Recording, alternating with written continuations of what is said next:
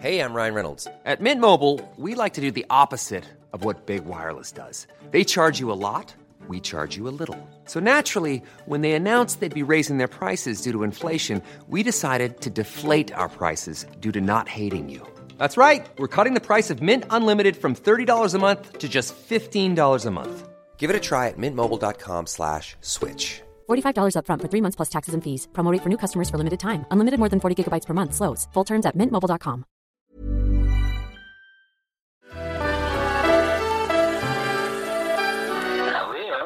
Willkommen zu More Than Gossip, dem ersten Flow Original Podcast.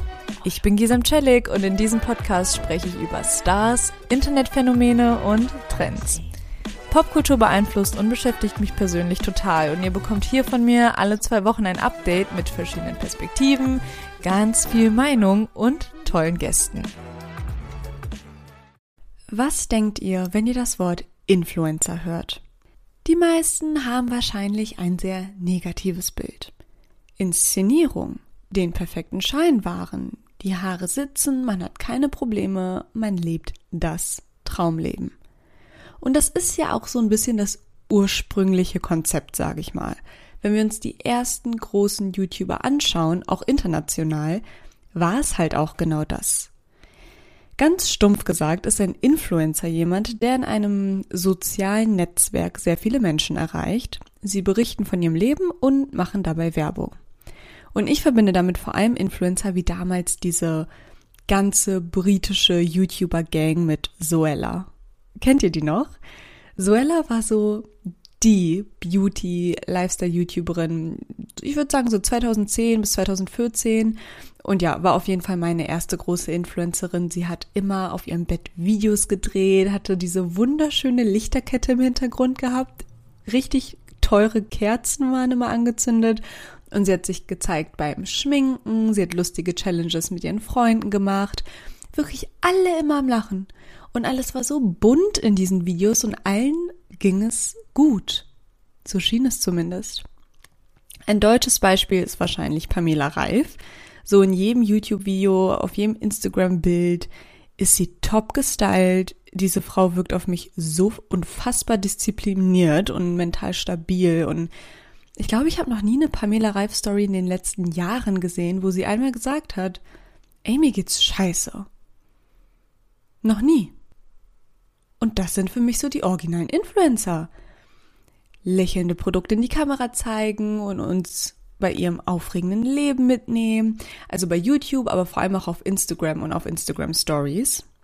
Aber in den letzten Jahren habe ich in meinem Umfeld immer mehr gehört, ich lösche mein Instagram. Ich habe keinen Bock mehr auf diese Fake-Welt. Ich kann mich damit nicht identifizieren. Habt ihr das auch gehäuft gehört? Habt ihr das vielleicht auch selber gesagt? Irgendwie gibt es so einen Widerstand gegen Influencer und diese Instagram-Scheinwelt. Ich beobachte immer mehr ein Bedürfnis nach Authentizität und Unperfektheit und ich glaube, da bin ich nicht die Einzige mit, weil sich seit einer Weile auch die Art von Content im Internet ändert. Und das möchte ich heute mit euch anhand von dem Social Media Phänomen Emma Chamberlain beleuchten. Mittlerweile ist sie die Königin von YouTube, knapp 12 Millionen Follower auf YouTube, 16 Millionen Follower auf Instagram. Aber sie ist ein sehr ungewöhnliches Social-Media-Phänomen. Keine sichtbaren Skandale, keine polarisierende Ader, kein problematischer Freundeskreis, kein exzessiver Influencer-Lifestyle. Emma ist einfach Emma.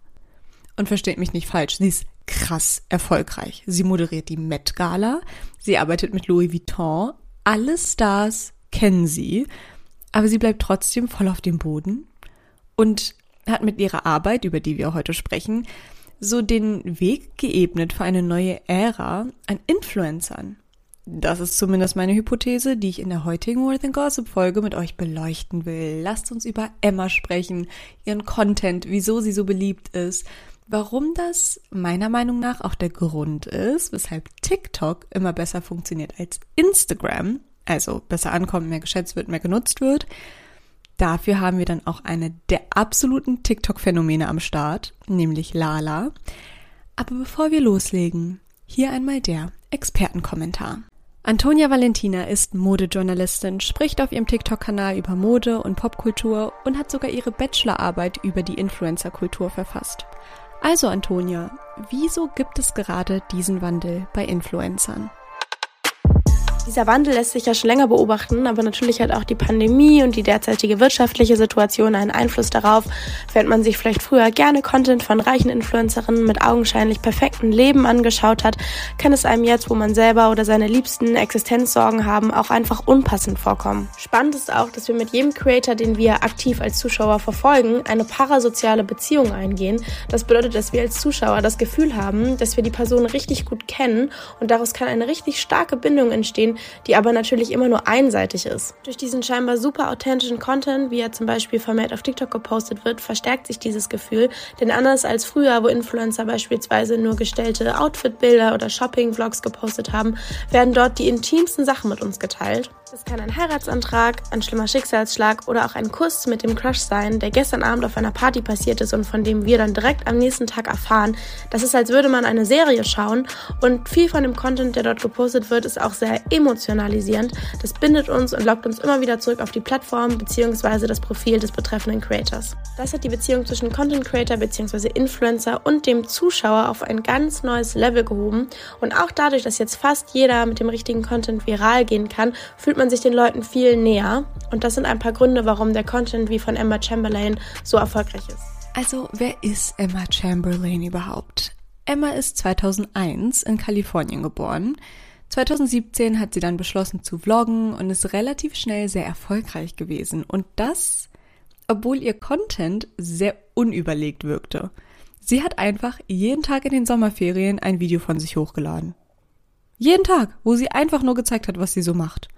Kein überlegtes Konzept, nix. Und ein Jahr später konnte sie dann schon nach LA ziehen, um Vollzeit-YouTuberin zu werden. Und ich weiß, wir wollen das oft nicht hören, aber es hat sich wirklich gelohnt bei Emma. Sie hat mittlerweile ein Vermögen von mehreren Millionen Dollar, einen eigenen Podcast, eine nachhaltige Kaffeemarke und Werbepartner wie zum Beispiel Vogue. Aber wie? Wie hat sie das geschafft? Wieso ist sie so beliebt? Ich habe einen Kommentar unter einem Emma-Video gesehen, was es sehr gut zusammenfasst. Da sagt nämlich jemand, Girl, du hast absolut nichts Spannendes gemacht und trotzdem waren das die unterhaltsamsten 27 Minuten meines Lebens. Und das beschreibt es wirklich gut.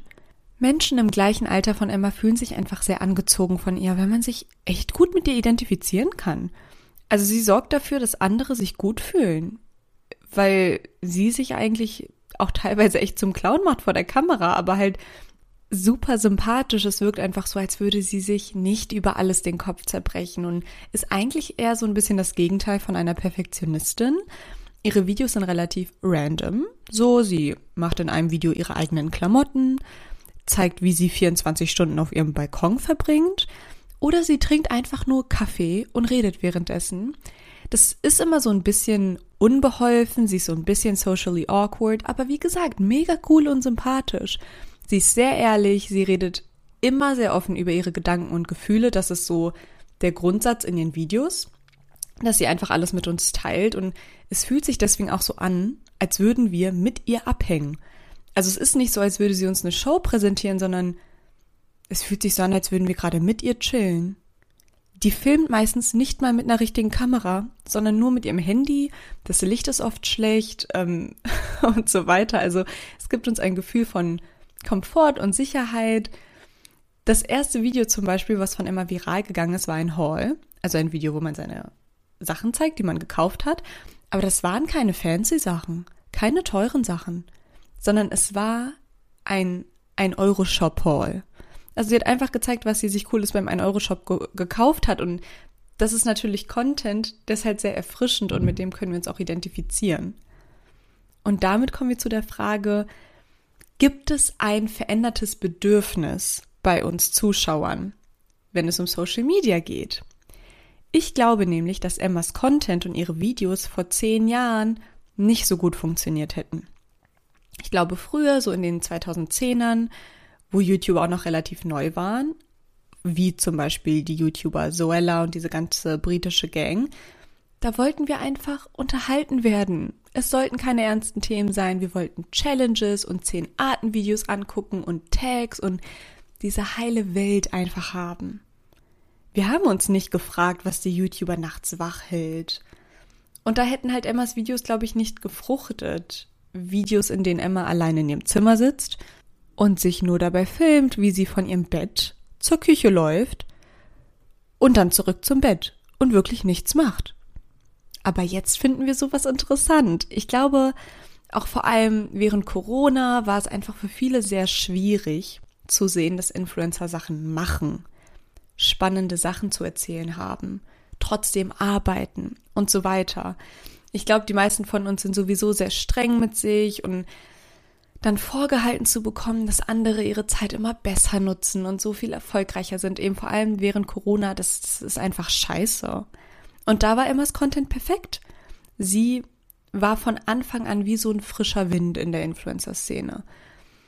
So, wir gucken ihr dabei zu, wie sie sich einen Matcha macht, dann rülpst sie, dann sagt sie uns, dass sie jetzt auf Toilette geht und das ist einfach sehr ungefiltert und voll sympathisch.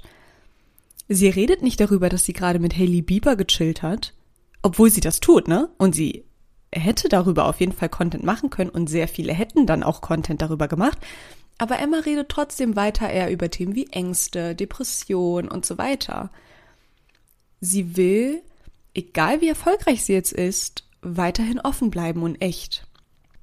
Und dadurch fühlen sich einfach ihre FollowerInnen sehr verbunden zu ihr. Jedes ihrer Videos hat Kommentare wie Du bist wie eine Freundin, du bist mein Comfort Place und so weiter. Und da stellt sich dann eben die Frage, weshalb konsumieren wir Social Media?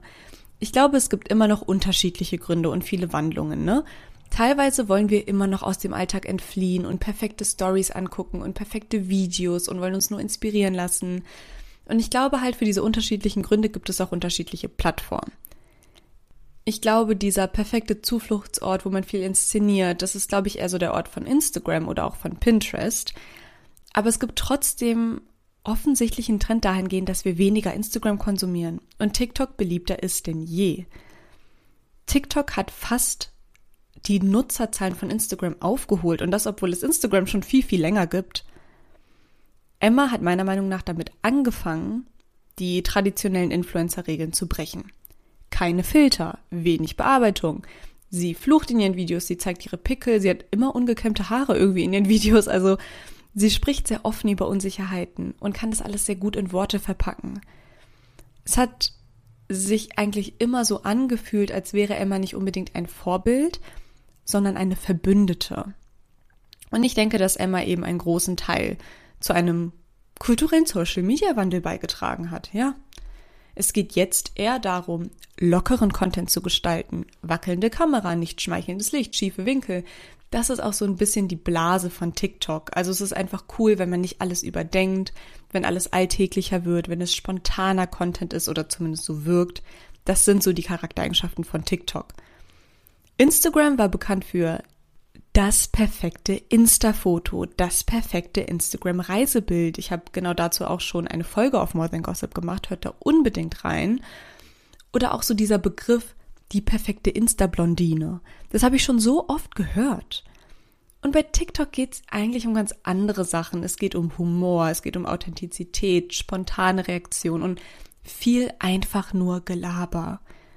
Und ähnliches Phänomen gibt es jetzt auch mit Be Real so eine ganze App, die genau das Anti-Programm von Instagram ist. Du wirst an einem zufälligen Moment im Tag dazu aufgefordert, ein Foto zu machen. Direkt in dem Moment. So, unperfekt, echt, ohne viel Zeit.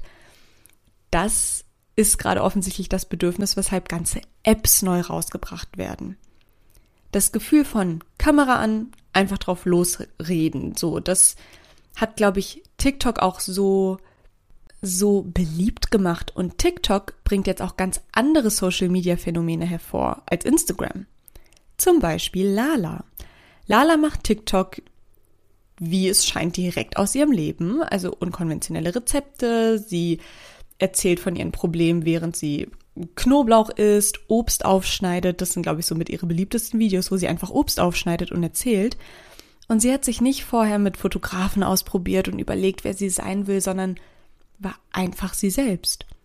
Sie hat während Corona angefangen, war Studentin und hatte nichts zu tun und hat TikTok genutzt, um aus ihrem Alltag einfach rauszukommen. Ihren täglichen Spaziergang zu einem Bubble Tea Laden gefilmt und das hat funktioniert, weil auf ihrem englischen Account hat sie jetzt einfach fünf Millionen Follower, unter anderem Bella Hadid. Jetzt ist sie aber auch auf Deutsch unterwegs und sie ist genau die perfekte Person, um jetzt über dieses Phänomen zu sprechen. Willkommen, Lala. Lala, ich habe mich gefragt, ob du selber eigentlich Emma Chamberlain Videos schaust. Ja, richtig gern. Ich habe sie früher, also ich habe früher alle ihre Videos geguckt. Ich habe es mir nämlich tatsächlich schon gedacht. Also wenn ich so an authentische TikToker, YouTuber, Influencer denke, denke ich halt an Emma, aber ich denke auch an dich, vor allem im deutschen Raum. Kannst du mir einmal erklären, wie du eigentlich damals auf die Idee gekommen bist, dein Content zu machen und auch dein Content so zu machen, wie du ihn jetzt halt machst, nämlich sehr authentisch, casual, laid back? Mm, ich habe angefangen, so wie viele anderen während Corona und ähm, das war halt einfach, um ein bisschen Langeweile zu überbrücken und auch so ein bisschen ähm, aus dem Haus zu kommen. Ich mache daraus auch kein Geheimnis, dass ich so Mental Health Probleme habe und das war so mehr oder weniger, ähm, okay, ich muss mich jetzt jeden Tag fertig machen, weil das ist auch ein Struggle, den ich und viele haben, einfach aus dem Bett zu kommen. Und das war dann halt so mein Ding, okay, ich gehe mir jetzt ein Bubble Tea holen. Das habe ich fast jeden Tag gemacht und halt immer eine neue Sorte probiert und dann irgendwie ähm, das aufgenommen und gepostet und dann halt zwischendurch aber auch so diesen typischen TikTok-Content, so Lip-Sync-Videos und so weiter gemacht. Und ähm, ich glaube, so wie ich den Content jetzt mache, da bin ich so mehr oder weniger einfach reingestolpert. Das war so, oh, die Videos, wo ich rede, die ähm, scheinen Menschen besser zu gefallen als Videos, wo ich einfach nur versuche, gut auszusehen. ähm, äh, genau, und dann habe ich das halt so weitergeführt. Das war alles erstmal auf Englisch. Ähm, das hat auch alles sehr gut geklappt und dann ab Frühjahr diesen Jahres habe ich erst meinen deutschen Account ähm, aufgemacht, sage ich mal, angefangen. Und ja, der läuft jetzt auch gut. Aber apropos, also das ist auch das, was mich so interessiert, Thema Content, wie, worauf achtest du? Also gibt es Sachen, die dir halt besonders wichtig sind bei deinem Content? Was soll da im Vordergrund stehen? Vor allem bei zwei Accounts? Klar, es soll nicht der gleiche Inhalt sein, eins zu eins, aber. Ja, meistens sind das halt wirklich nur Sachen, die ich wirklich im Alltag mache. Und da mache ich jetzt auch nicht extra was anderes, nur um es zu filmen. Ähm, also wenn ich sowieso einkaufen gehe, dann zeige ich, was ich gekauft habe. Wenn ich mich sowieso morgens fertig mache, dann rede ich nebenbei oder wenn ich mir meinen Kaffee mache, dann erzähle ich über meinen Tag. Also ich mache, ich lebe halt einfach mein Leben weiter und äh, guck, was da so rauskommt. Aber ich plane das jetzt nicht durch, außer so Kooperationen etc. Die plane ich. Ähm, aber der Rest ist sehr spontan. Ich habe eine sehr direkte Frage an dich. Was glaubst du, warum du so viele Follower hast? Hey, it's Ryan Reynolds and I'm here with Keith, co-star of my upcoming film If, only in theaters May 17th. Do you want to tell people the big news? All right, I'll do it. Sign up now and you'll get unlimited for $15 a month in six months of Paramount Plus Essential Plan on us. Mintmobile.com slash switch. Upfront payment of $45 equivalent to $15 per month. Unlimited over 40 gigabytes per month. Face lower speeds. Videos at 480p. Active Mint customers by 531.24 get six months of Paramount Plus Essential Plan. Auto renews after six months. Offer ends May 31st, 2024. Separate Paramount Plus registration required. Terms and conditions apply if rated PG. Oh Gott. Ähm... Um, Also ich weiß, dass es auf dem englischen Account vor allem, dass die meisten da von dem Garlic Trend kommen. Die sind, also ich hatte da, ich glaube, als der angefangen hatte, hatte ich schon so 600.000 Follower. Das war mehr so alles einfach ich. Also ich glaube so ich und meine Persönlichkeit. Und dann kam dieser, das war halt auch nur das, was ich so gesnackt habe. Und dann ähm, sind die Videos aber viral gegangen und da habe ich, glaube ich, irgendwie in zwei Wochen so eineinhalb Millionen Follower dazu bekommen und dann in der nächsten Woche nochmal irgendwie eine Million. Und daher kommen, glaube ich, die meisten. Kurzer Kontext auch, weil du gerade das äh, virale Knoblauch-Video gesagt hast, für die Leute, die nicht wissen, worum es geht. Das war ja dieses Video, wo du Knoblauch ins Sriracha eingelegt hast, ne? Und das dann einfach gesnackt hast. Ja, es ist ein, das ist schon eingelegter Knoblauch. Ähm, Und es sieht halt so aus, als würde ich rohen Knoblauch essen, aber der ist schon eingelegt. Das heißt, der schmeckt gar nicht wie Knoblauch so an sich. Aber es sieht halt trotzdem irgendwie weird aus. Und ich habe das auch nur gemacht, weil ich früher eine Nachbarin hatte, die hat mir immer Kimchi gemacht. Und ähm, dann bin ich umgezogen und dann hatte ich meine Kimchi-Quelle verloren und habe versucht, den Geschmack nachzukreieren, aber so schnell wie möglich. Und dann habe ich einfach meine Chili-Soße, mein Sriracha äh, mit Knoblauch gemischt und ein bisschen Thymian reingetan, damit da noch so grün drin ist und dann noch ein bisschen mehr Chili-Pulver, damit es schärfer ist. Und das war dann so mein Kimchi-Ersatz. Ähm, und dann war der auf einmal weltweit viral und alles war ausverkauft und ich konnte meinen eigenen Snack nicht mehr essen. Oh, wow.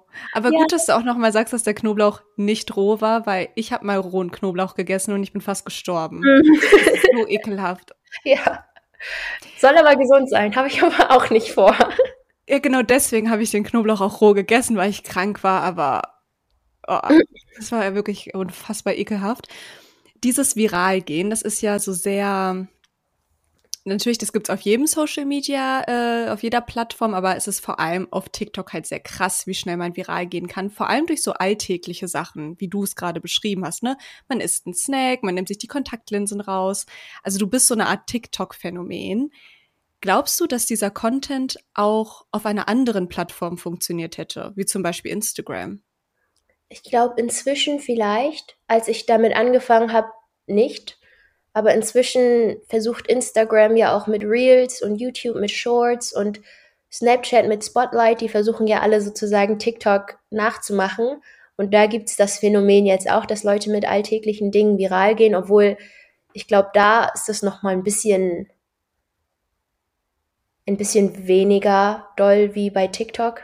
War das ein Satz? Auf jeden ja. Fall. Ja, ich, ich denke irgendwie, ja, also ich glaube inzwischen, wo alle versuchen, ähm, so TikTok nachzumachen, würde das eventuell gehen, aber damals überhaupt nicht. Also das war ja, auf Instagram mussten alle schön sein und auf TikTok konnte man einfach sein, wie man ist. Und äh, es war so eine Community und jeder hat deren Inside-Jokes verstanden. Und ähm, genau, deswegen glaube ich, wenn, wenn ich das so 2020, 2021 auf Instagram hochgeladen hätte, dann wäre das nichts geworden. Es war halt wirklich die TikTok-Welt. Ich finde es voll spannend, wie du diesen Unterschied machst zwischen Instagram und TikTok, weil ich nehme das auch so wahr. Ich nehme es auch immer noch so wahr, dass TikTok irgendwie eine eigene Welt ist. Würdest du sagen, dass du auch so eine neue Art von Influencer bist? Also ich weiß noch, in unserem Vorgespräch mochtest du das gar nicht, dass ich Influencer benutzt habe. Warum? Ich, es klingt so, also ich fühle mich nicht als Influencer, weil ich einfach nur ich bin und so einfach mein Leben filme. Und ähm, als Influencer muss alles so perfekt und schön und ästhetisch sein und so bin ich nicht und so möchte ich auch nicht so, ich möchte auch nicht so tun, als wäre ich so. Hm, erstens kann ich das nicht und zweitens wäre das mir, glaube ich, auch zu anstrengend. Ähm, und ja, deswegen will ich mich auch nicht so als Influencer bezeichnen. Ich habe, ich versuche auch meine Kooperationen nicht so Influencer-like zu machen. Also ich versuche schon, dass es, dass das Videos sind, die ich normalerweise auch machen würde, nur da wäre, da ist dann halt eine Produktplatzierung drin. Ähm, manchmal lässt es, manchmal kann man das nicht anders machen und muss einfach sein Produkt in die Kamera halten. Aber ähm, auf Instagram ist das, wäre wär das dann halt nochmal, ich mache da fast gar keine Kooperation auf Instagram, weil das hm. da nochmal anders ist. Das ist mehr so, man guckt da mehr auf die Performance und die, die Brands können da mehr so auf Zahlen achten und auf TikTok ist es mehr so einfach nur einfach nur witzig sein. einfach nur, ich darf machen, was ich möchte. Die meisten, die auf Instagram, wer äh, auf TikTok werben, die, die wollen auch einfach nur, dass ich mache, was ich möchte. Dein Content wirkt auch so, als würdest du einfach das machen, was du willst. Also sehr spontan. Teilweise habe ich das Gefühl, du nimmst einfach dein Handy raus und erzählst einfach ganz locker drauf los. Aber ist das wirklich so? Also planst du deinen Content gar nicht? Oder soll es einfach auch nur so wirken, als würde man es nicht so unfassbar viel planen? Also die meisten Sachen filme ich wirklich einfach nur, wenn ich wenn ich Bock drauf habe. Also ich plane echt wenig. Ich benutze auch keinen Tripod oder so, weil ich einfach dann filmen möchte, wenn ich filme. Und das heißt, ich stelle mein Handy dann einfach gegen ein Glas und filme direkt los. In manchen Videos zeigst du ja auch sehr intime Seiten von dir. Zum Beispiel, wenn du über das Thema Depression sprichst. Du hast es ja auch vorhin angesprochen, dass das Thema Mental Health auch Platz hat auf deinem Kanal. Und das finde ich, macht es ja auch sehr authentisch, ne? Das verbindet man irgendwie nicht so mit den OG-Influencern back in the day. Da sollte halt alles schön aussehen und man hat sich gar nicht gefragt, wie geht's der Person eigentlich? Also definitiv ein Wandel, den wir jetzt sehen. Gibt es trotzdem Parts von dir, wo du sagst, ja klar, Authentizität ist mir wichtig, aber ich will jetzt auch nicht alles zeigen auf Social Media? Hm, ich finde es wichtig, ähm, das Thema Depressionen und Angstzustände so ein bisschen zu enttabuisieren. Ich sage, dass ich zur Therapie gehe oder ich sage, dass ich Depressionen habe, aber ich will keine zum Beispiel irgendwie Tipps geben oder ich sage zum Beispiel nicht, worum es genau geht oder ich rede auch, ich gehe zum Beispiel gar nicht auf Kommentare ein, die ähm, mein, meine Selbstverletzungsnarben ansprechen zum Beispiel. Ich lasse die einfach stehen und ich glaube, das ist so schwer für die Leute zu verstehen, oder? Weil plötzlich haben wir Influencer, die sind halt sehr nahbar, nahbarer denn je eigentlich. So, man hat bei jedem Video das Gefühl, man FaceTimet gerade mit dir und du bist voll locker und erzählst vom Alltag. Aber trotzdem zu verstehen, dass es Grenzen gibt und dass es halt nicht eins zu eins FaceTime ist, wo man dich einfach alles fragen kann, weil die Tatsache ist halt, du kennst die Leute nicht in den Kommentaren. Ich glaube, das, das Gefühl dafür fehlt dann bei Followern ja, die haben auch irgendwie, die denken auch, die dürfen alles wissen. Also die dürfen mhm. das auch fordern. Das ist so ein bisschen, oh, du hast es jetzt schon angesprochen, jetzt musst du auch ähm, das weiter thematisieren, so ein bisschen. Ich habe zum Beispiel gesagt, dass ich mich jetzt viel besser fühle und ähm, meine Therapie eigentlich abbrechen möchte, aber meine Therapeutin meinte, dass wenn man ähm, an Punkten ist, wo, man, wo es einem besser geht, dass man da besser an Traumata arbeiten kann.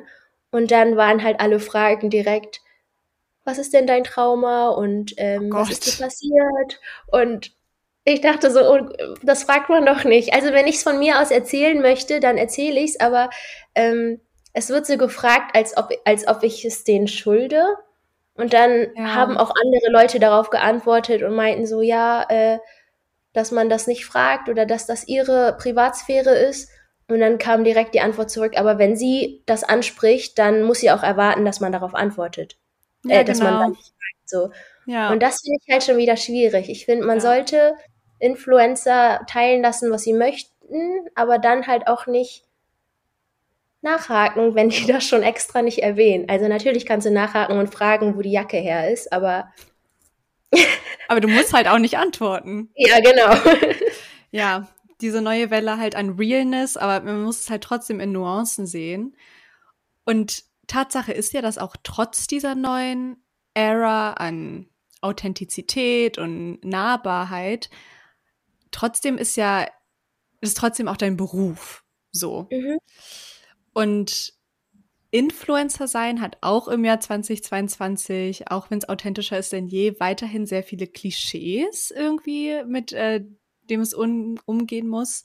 Zum Beispiel, dass Influencer sein gar kein richtiger Job ist. Also, dass ihr gar nicht vernünftig arbeitet.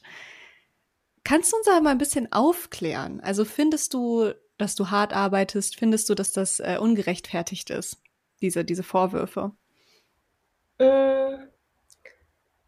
Ich habe es ganz lange auch nicht als richtigen Job gesehen. Und dann immer, wenn ich, wenn ich voll kaputt war von allen Sachen, die ich machen musste, war das so ein bisschen, oh, heul jetzt nicht rum, Mädchen. Chill mal. Viel, andere haben es viel schwerer als du. Aber inzwischen sehe ich es schon als Job. Also ich arbeite viel. Ähm, ich bin selbstständig, aber jeder, der selbstständig ist, weiß, wie viel man arbeiten muss. Aber ich würde mich halt nie im Leben vergleichen mit Pflegepersonal, Ärzten, du hast es ja schon richtig gesagt, du arbeitest halt wie eine Selbstständige. Deswegen kann man das ja schon mal gar nicht mit einem 9-to-5-Job vergleichen. So, also jeder, der selbstständig ist oder selbstständige Eltern hat, weiß halt, dass ein Arbeitsalltag ganz anders aussieht. Wie viele Aufträge kriegst du denn aktuell so pro Monat? Also ist das sehr unterschiedlich oder hast du trotzdem eine Regelmäßigkeit drin? Ähm, ich krieg echt, also ich bin da auch sehr dankbar drüber, aber ich krieg echt viele Aufträge. Und wir müssen auch echt viel ablehnen oder irgendwie pushen und so weiter, dass ich ähm, überhaupt Zeit dafür habe. Ich habe jetzt vor, ich musste jetzt vor diesem Podcast, den wir um zwölf angefangen haben, irgendwie drei Kooperationen drehen. Mm. Ähm, also ich habe viel, ich habe viel, aber ähm, ich bin auch sehr dankbar drüber und ich darf auch mit echt coolen Kunden zusammenarbeiten. Ich versuche, dass mein Kanal nicht mit Werbung überhäuft wird, weil ich möchte nicht irgendwie jeden Tag was in die Kamera halten und sagen, ey, kauf das und kauf das.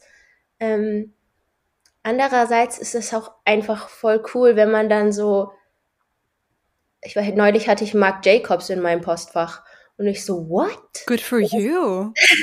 und ich war so, oh mein Gott. Ähm, und dann, auch wenn ich sage, okay, ich habe schon voll viel angenommen, sind das so coole Sachen, die ich dann ungern ablehnen möchte.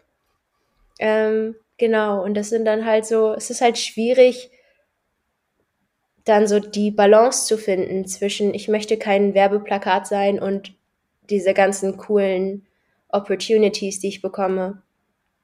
Es klingt wirklich cool. Ja, es, und ich ist, weiß, es ist wirklich cool. Es ist wirklich auch so, es fühlt sich alles so unecht an.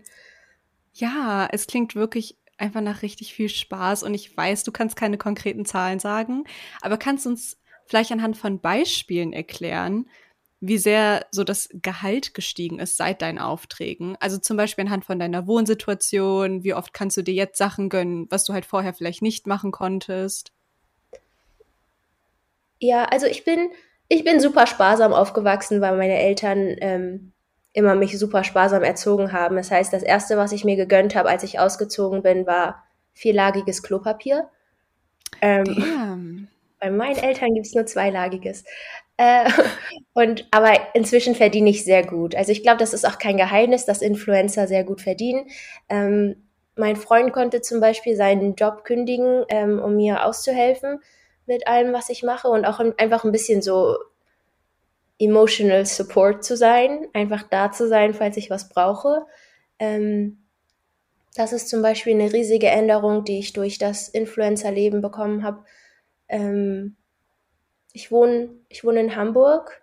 Ich habe mir dieses Jahr mein eigenes Haus gekauft. Ähm, wow. Ich habe auch einen Kredit, also ich habe Schulden. es war jetzt nicht, dass ich einfach so auf die Hand ein Haus gekauft habe. So reich bin ich dann auch nicht. ähm, genau. Aber ja, den zahlen wir jetzt langsam ab und dann haben wir unser Traum von, vom eigenen Eigenheim. Das ist in Hamburg. Cool. In Hamburg.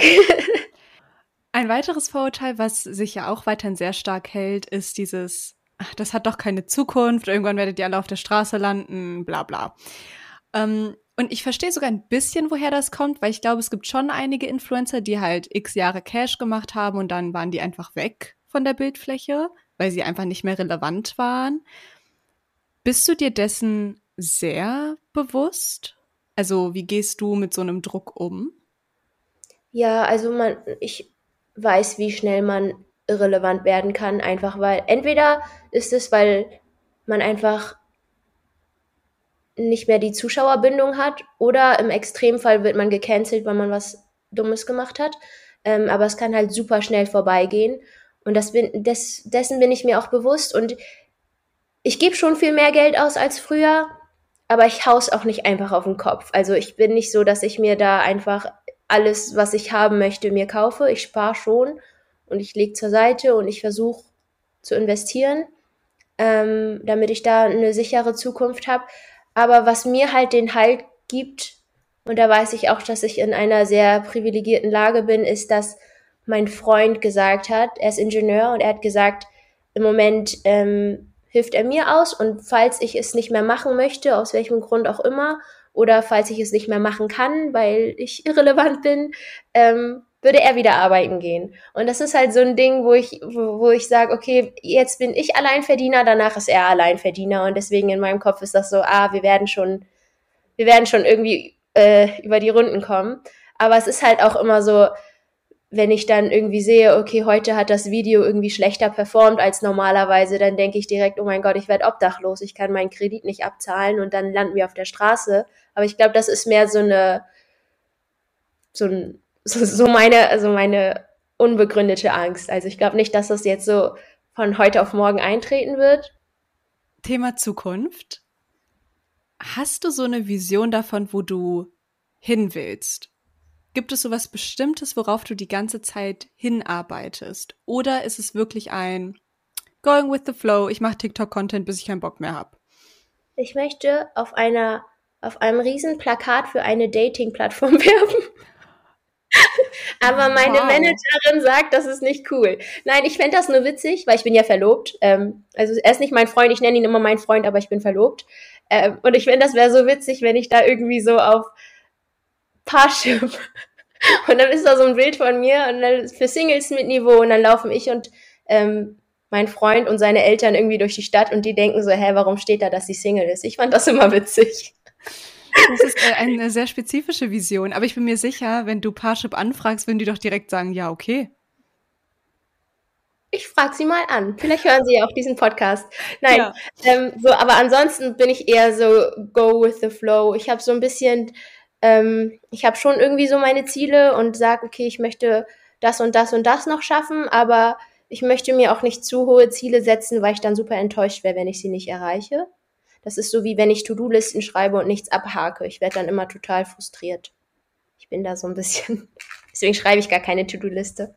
Danke dir, Lala, für diesen Einblick einfach ins Influencer-Sein im Jahr 2022, vor allem unter diesem Phänomen TikTok. Es war sehr, sehr interessant ich finde es toll, dass du einfach machst, worauf du Lust hast, dabei authentisch bleibst und auch sehr wichtige Themen ansprichst. Deswegen vielen Dank und dir weiterhin mit allem viel Erfolg. Vielen lieben Dank, dass ich da sein durfte. Na klar. Also, was ist der Unterschied zu Influencern im Jahr 2022 und den Jahren zuvor? Mein erster Gedanke, dieser Job verschwindet jetzt erstmal nicht. Influencer sind ganz normal Selbstständige, die sich ein eigenes Geschäft aufbauen, unfassbar coole Möglichkeiten haben, sehr gut verdienen können und einfach teilweise echt krasse Sachen auf die Beine stellen. Und TikTok ist jetzt einfach eine Plattform, die dazugekommen ist, die es Menschen ermöglicht, eben diesen Beruf auszuüben. Aber mit TikTok kam auch eine Neuerung, nämlich welche Art von Content wir uns angucken. Es ist mittlerweile viel, viel leichter für Menschen mit echtem Content viral zu gehen. Menschen, die Wert darauf legen, authentisch zu sein, sich bei alltäglichen Sachen zu filmen, einfach eine interessante, unterhaltsame Persönlichkeit haben, während es die Jahre vorher viel mehr darum ging, dass man einfach ein bestimmtes Bild von Perfektionismus erfüllt hat. Emma Chamberlain war vor ein paar Jahren die erste, die diesen Trend ins Rollen gebracht hat, nämlich weg vom perfekt gefilterten, was verschiedene Sehnsüchte auslebt, hin zu einem Mädchen, mit dem wir uns einfach identifizieren können. TikTok hat genau diesen Trend als komplette Plattform verkörpert und nun steht eben eine Social-Media-Plattform wie Instagram da und versucht genau das nachzuahmen, weil das sehr deutlich das Bedürfnis ist von den Social-Media-Konsumenten heutzutage. Ich mag diese Entwicklung, aber wie sieht's bei euch aus? Schreibt es mir auf meinen Social Media Plattformen und danke fürs Zuhören. More Than Gossip ist ein Flow Original Podcast. Wenn ihr Fragen, Anmerkungen und Themenwünsche habt, schreibt mir gerne bei Instagram oder TikTok. Die Links sind in der Podcast-Beschreibung. Lasst auch gerne ein Abo und eine Bewertung da und teilt es mit allen Leuten, die ihr kennt. Ich freue mich.